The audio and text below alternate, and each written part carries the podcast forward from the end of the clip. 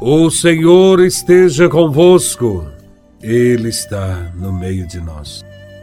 Proclamação do Evangelho de Nosso Senhor Jesus Cristo, segundo São Mateus, capítulo 11, versículos de 28 a 30. Glória a Vós, Senhor. Naquele tempo, tomou Jesus a palavra e disse: Vinde a mim todos vós, que estáis cansados e fatigados, sob o peso dos vossos fardos, e eu vos darei descanso. Tomai sobre vós o meu jugo e aprendei de mim, porque sou manso e humilde de coração, e vós encontrareis descanso pois o meu jugo é suave e o meu fardo é leve. Palavra da salvação. Glória a vós, Senhor. No Evangelho de hoje, Jesus pede que venha a Ele todos os sofredores, os que estão abatidos, cansados, sobrecarregados com o peso dos seus fardos. Quem são hoje os que estão nessas situações? Todos nós.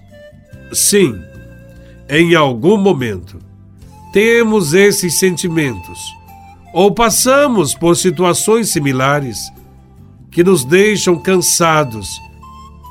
Jesus, no Evangelho, pronunciou palavras encorajadoras para nós e Jesus chamou para si todos aqueles que sofrem a dor e a miséria, e lhes prometeu consolo e alívio.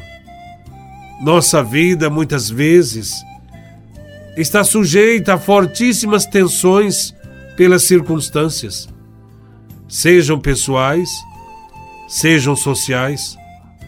Tudo isso está obrigando-nos a levar uma vida de aflição e às vezes de medo e de angústia. Devemos recorrer ao coração amoroso de nosso Salvador, que com certeza encontraremos paz, tranquilidade e sentido para a nossa vida.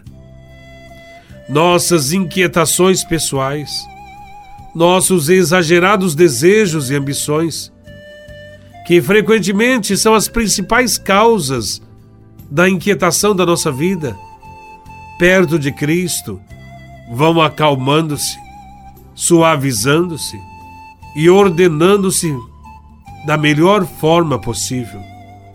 Tudo isso enquanto fazemos a vontade de nosso Senhor Jesus Cristo.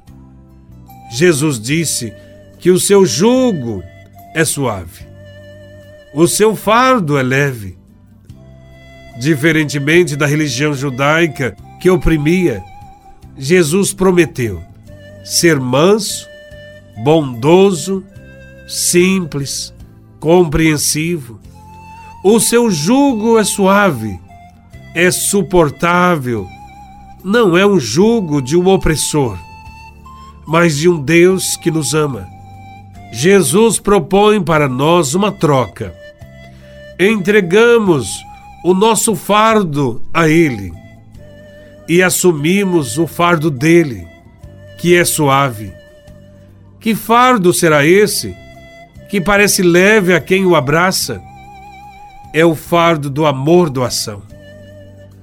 É com esse fardo de amor que as mães não desanimam em criar os seus filhos. É com esse fardo, esse jugo, que os pais também perseveram no trabalho para sustentar o seu lar. É com esse fardo, esse jugo de amor, que os cristãos ajudam os pobres que estão excluídos às margens da sociedade. Devemos assumir este jugo de Jesus, isto é, este fardo que é de doação. E aí encontraremos sentido para a nossa vida. O contrário do jugo do amor não é necessariamente o ódio. quase sempre o oposto do amor, é o egoísmo, que faz o fardo pesar. E por isso, quem carrega o fardo, o jugo do egoísmo, vive uma vida centrada em si mesmo, em busca de interesses pessoais, colocando ênfase em ofensas ao próximo e vive com atitudes de indiferença diante da dor alheia. Queiramos estar próximos de Jesus para aprender que o seu jugo, o seu fardo é leve e aprender também que ele é manso e humilde de coração.